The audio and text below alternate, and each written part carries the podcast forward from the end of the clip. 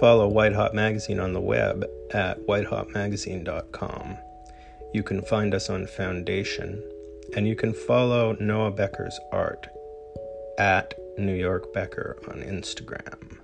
Have a wonderful evening, or afternoon, or morning.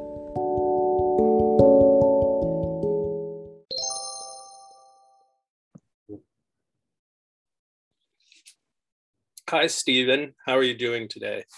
I'm doing great. How are you, Noah? Good, good. Um, thanks for joining me. I was uh, looking, I think it was through Instagram, and I, I keep seeing your photos, which I'm familiar with, but um, you're taking those photos for the purposes of something for newspapers, or or are they also art photos, or how are those photos coming about? Well, some are old, some are new. Um, I've been shooting my whole life, so I've been a photographer my whole life. Um, I work for the New York Post, so some of them are, um, are photographs at the courthouse sometimes that are shot of criminals. And um, there's a lot of old stuff and a lot of new stuff. Um, a good friend of mine, Richard Sandler, he's a fantastic photographer. And um, he's been bugging me forever to keep showing my old work. Mm-hmm. And um, I, I'm kind of the ilk where I move on and I just kind of do what I'm doing when I'm doing it mm-hmm. and, and, don't really look back much in life. Mm-hmm. And, mm-hmm. um, but I've shot, you know, tens of thousands of photographs through the 70s and 80s, 90s, this century, but started painting. So um, I, I just never put them online really. I didn't care that much. Mm-hmm. So he started bugging me about putting them online. And then I got a scanner and I started scanning and uh, broke my foot. So I was inside for three months. So I had some mm-hmm. time to do some work and it was it was fun. It was a lot of fun. Got to put but they're also kind of like dramatic, um, recent stuff as well, right? Not just older photos. Yeah, I just well, I I I, I still shoot, so mm-hmm. yeah. You still shoot for the paper? Yeah, yeah. Um, I was aware of that, but there are people listening who maybe don't know, so we're just filling them in as we go, somewhat. Mm-hmm. Yeah, I've been shooting for the paper. For, I've been a photographer my whole life, so I've always made a living as a photographer, a commercial photographer, and um, doing portraits, all kinds of ways just to make money. And you know, it's worked out pretty well over my life. But then one day I got a job working at the newspaper. I used to work for the tabloids mm-hmm. for like ten years, the National Enquirer and the Globe in the '80s, mm-hmm. which was pretty pretty weird and pretty. Was great. that specifically like paparazzi? would you call it? No, no, it was all pictures of weird people. Weird people. It was before paparazzi had taken over the tabloids. Mm-hmm. I think I guess they took over the tabloids like in the 90s. Mm-hmm. And um, in the 80s, 70s, I, I didn't shoot from the 70s, but in the 80s, which is when I did, they were doing these weird stories about weird people, you know, um, like a woman had a thousand rats in her basement and uh, I'm sorry, in her bedroom. Mm-hmm. So I photographed her on her bed with a thousand rats around her, and mm. um, sounds I, like a girl I dated. it could have been. Um, and then uh, let's see, uh, a, um, a, mortician posing in a basement, pop, uh, putting pins through balloons in front of um, caskets. He entertained kids mm-hmm. to you know just weird weird weird kinds of things. Um and, and it was great. It was really great. So so it was, it was more about oddities and less about celebrity paparazzi and gossip. It wasn't really about celebrity paparazzi and gossip at all when i was doing it. When it started to turn that way is when i kind of quit mm-hmm. because i didn't want to do that. I remember going up to northern canada looking for shania twain and you know doing things like that and i, I just wasn't into that. It wasn't my thing mm-hmm. to talk to people and, and doing that kind of stuff. So i kind of quit because it, it changed over completely like very quickly. Mm-hmm. and and when it did i just i stopped doing it. It just wasn't it wasn't for me at all. And so then i started you know i, I worked for Crain's and all kinds of like banking magazines and papers and uh, stuff in in uh, in industry and stuff like that, which was really cool because I mean it wasn't cool, but it was lucrative, I should say. Mm-hmm. Taking portraits of bank presidents and stuff like that. So mm-hmm. I, I would do that, but I hated it. You'd wake up at like seven in the morning, get to his office by eight, and shoot him at nine and guy would give you like three minutes because he was like some super powerful CEO and it was it was kind of awful. So Mm. then I I got a job working at the newspaper. I met one of the editors at the newspaper at a party, uh, and um, he offered me a job and I took it, and uh, and then I started doing that. So and that was a lot more fun. Didn't make any money, but it was a lot more fun. So And that's uh, where you are today. yeah, I'm still doing it. Yeah, many many years later. And remind us which newspaper? It's the one of the main ones. yeah, the New York Post. Right. Yeah. Interesting. Yeah. Um, and so describe what an assignment, what a, a normal assignment. Are you doing stuff with crime? I think I remember. it's all crime. It's all crime. Yeah, it's all crime. Yeah. So um, well, before I I work at the courthouse now, shooting criminals. So you're like a modern day Weegee, only a lot better looking. Yes, exactly. And and actually work about probably about a half a mile away from where he lived. Ah, So he lived on Little Center Street, across the street from the old police headquarters. oh, okay. Yeah. And uh, I'm sort of a Weegee authority. I, I once was actually asked by British television, they were doing a doc on photography, to, to go talk about Weegee. And we sat in front of his house and talked about it. And, uh, Mhm. Interesting character. And wow. And without going into a whole Weegee thing, what um what was your favorite Weegee anecdote or Weegee um, trivia? Weegee trivia. I, I just think the most interesting thing about Weegee- is he lived in this building, which is now like super, like kind of like over designed with glass panels on front and stuff like that. And sort of like upsets me every time I see it because the old police headquarters, which is a condo, um, is still it's still exactly the way it looked on the outside. And so he would walk out that building and walk directly across the street into police headquarters, literally 10 feet into police headquarters and, and go shoot there. I think the most interesting thing about Weegee is, you know, Weegee just, um, I, I- don't think he had any qualms about setting photos up and things like that. And there's a famous picture of his with a steering wheel, you know, some dead person holding the steering wheel in the middle of the street. And, you know, I, I wasn't there. These are just things you hear that he would take props out of uh, his trunk, like a cross, and get cast a shadow on photographs and, Hmm. and do things like that. So, luckily, he's not alive to sue me if, if he hears Right. it. There might maybe someone else can sue you if they're listening. Um, yeah, so who knows? relative, yeah, New York style. exactly. Uh, what's the uh, but it's fun. It's really a lot Yeah. of fun. I got kind of hooked into it because um, when I worked for the tabloids, I used to go um, sell photographs to the newspapers that I shot for the tabloids because I own the pictures. Mhm. So I, I developed a relationship with one of the editors. And um, so one day I was going up there and he would write me uh, letters for uh, press plates and a press card and and having a press card in New York is is like entree to everything, you know, especially in those days. You would just flash it and you can go into any club or any party or anything because everybody wanted you to be there. So he would write a letter for me. And then um, he would always ask me to work for him. And I was working for the tabloids and I was making good money and enjoying it. It was fun. I traveled a lot. And I'd say no. And then one day he called me out and he said, You know, I write a letter for you every two years to get press cards and press plates for your car, and which allows you to park anywhere. Um, and um, and and you should work for me because I'm short on staff and you and you owe me. mm, And um, and I said I don't I don't really want to do that. You don't pay well, and um, and it, it's it's not a kind of job I want to do.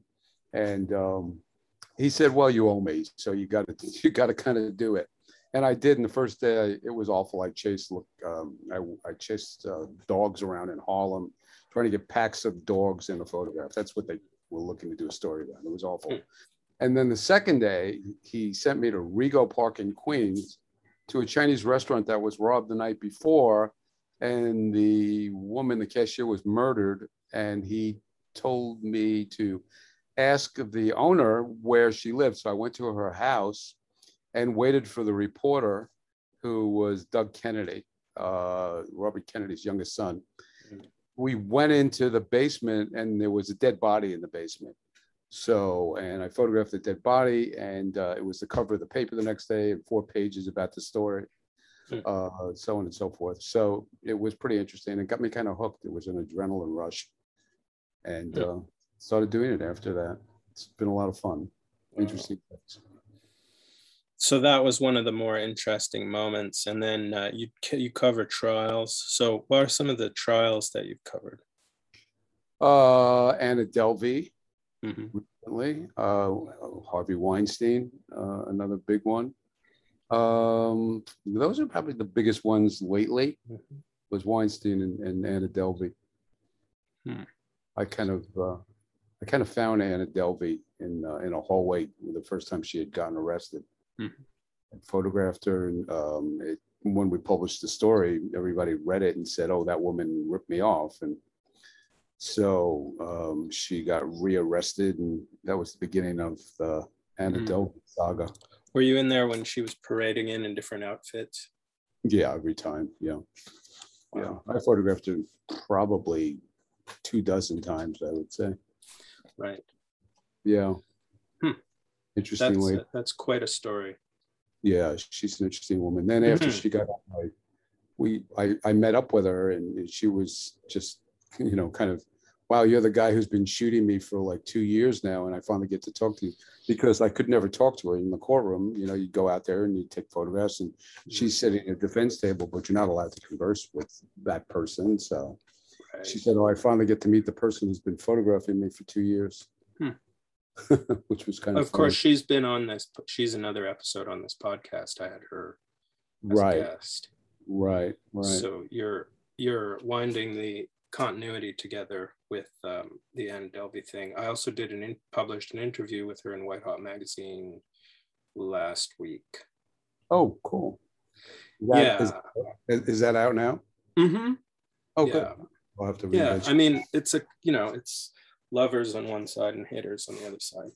Yeah, well, you know, I, I, I, just learned to, to kind of dig her because I was photographing her so many times and observing her and her nuances and I knew, I know her lawyer very well. And Mhm. so, you know, we would talk and, and, um, we, um, and then we finally met and then I, I interviewed her a few times actually myself Right. and got to talk to her and hang out with her. and That's stuff. good.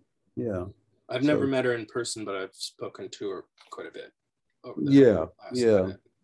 Yeah. I um I I always whenever people are negative, but I always say like you know I have a lot of friends. Well, not a lot of friends, but I have some friends who have done jail time, and if you do your jail time for your crime, um, you know, and you're not a repeat offender, then it's possible that you could be uh, rehabilitated or forgiven, or you know, people that want to at least in her case, it seems like people want to just keep her in jail for a period of time that satisfies them.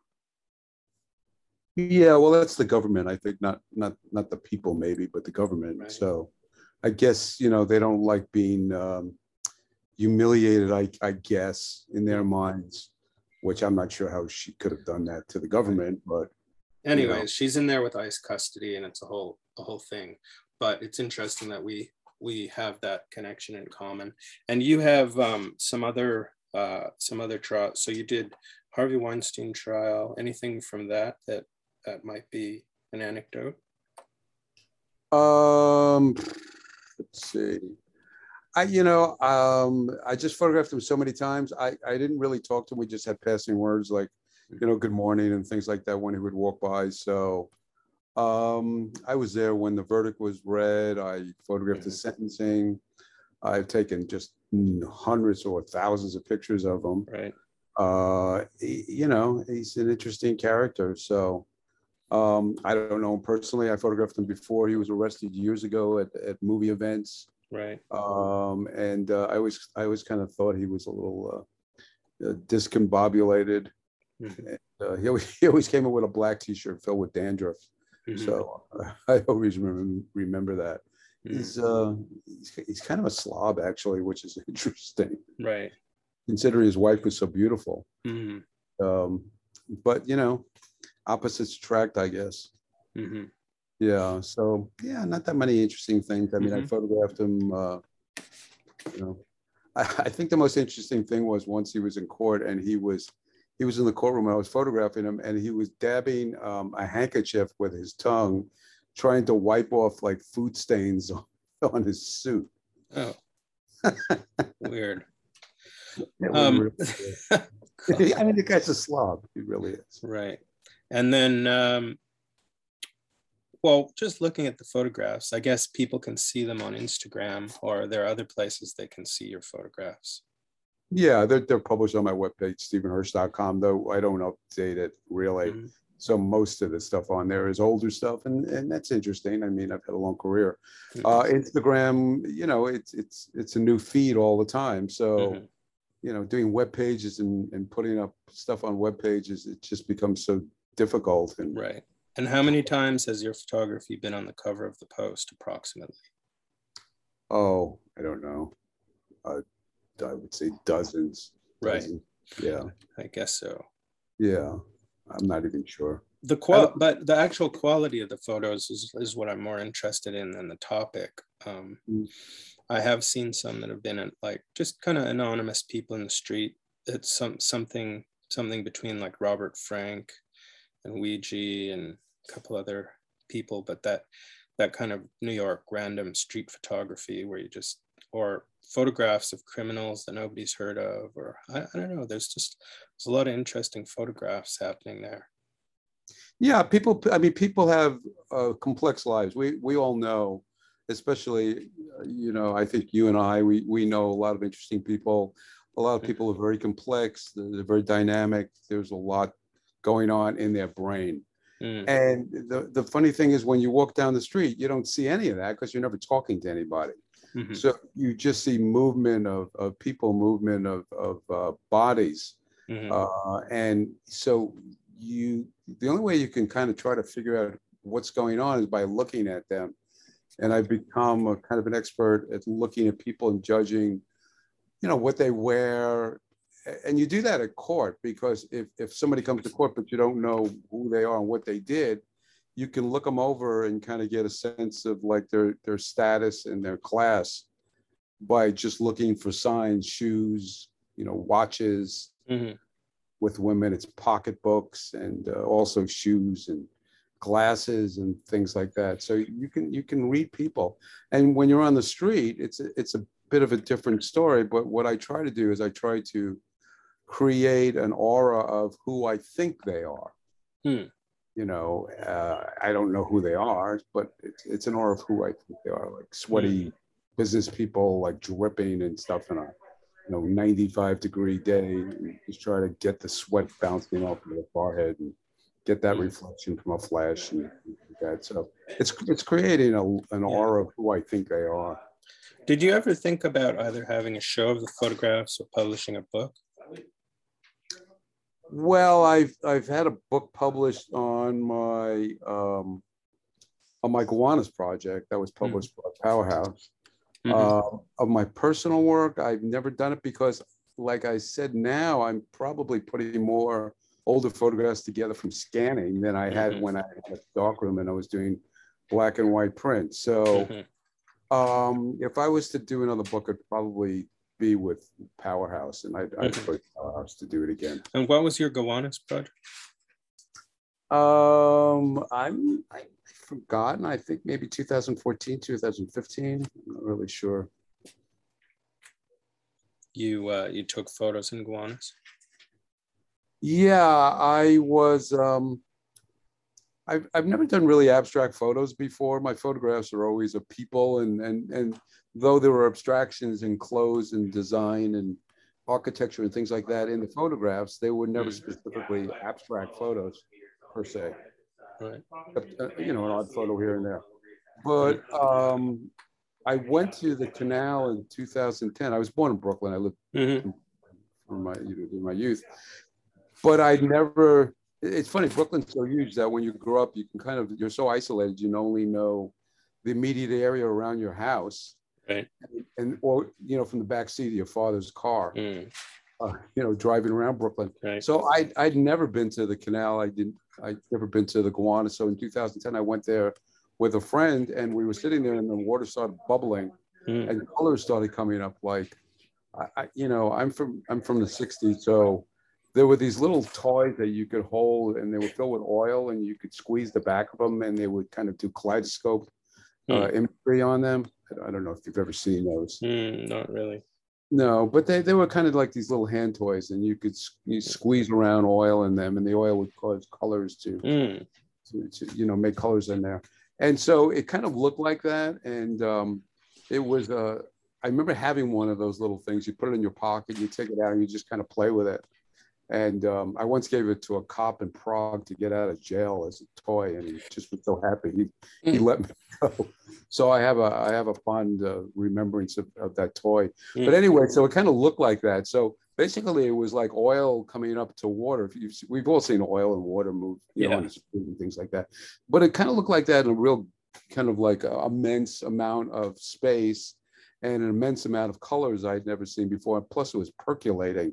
So if Hmm. you've seen that on the street, it- never percolated. So it was really interesting. And um, it was literally right in front of us. We were sitting on the canal. Um, so I had a little point and shoot, a little, I don't know, Panasonic or something like that, uh, Canon, and I started shooting pictures with it. And it was about, I shot about a 15 photos, and um, I, and and it just stopped percolating Right. and and and so and then we left and um that was 2010 so around 2000 and i guess 14 or so Hmm. an editor from the times who does the i think it's called the, the arena Mhm. uh, page and it's basically a page that was always all photographs and, and i think they still do it i'm not mistaken though i haven't seen it in a while but it was called arena and um, so he he called me up or he wrote me and he said i'm a big fan of yours and i love your work and blah blah blah. He goes what are you working on now? And um, i was working on some projects out in, in the southwest at the time that really had nothing to do with new york. And he said well I, you know i'm interested in new york projects. So i said well you know i'm not really doing anything but i did this thing like about four years ago of the gowanus and you might be interested in that so I got out the photographs and I sent it to him and he loved it. He absolutely loved it. And he, he printed it in like um, a whole page on a Sunday. Hmm. And um, so it got me interested in going back again to kind of look for what was going on there and maybe try to do more of a project of it.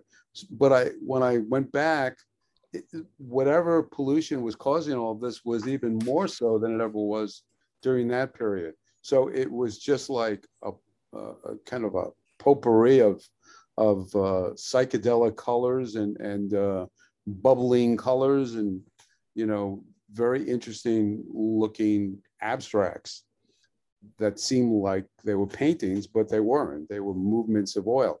And the tides would cause the movements of the oil around in space. So you could stand in one spot and the whole thing would change rapidly uh, into another you know motif literally within seconds so I got so into it. I went there for about two years and and started shooting it.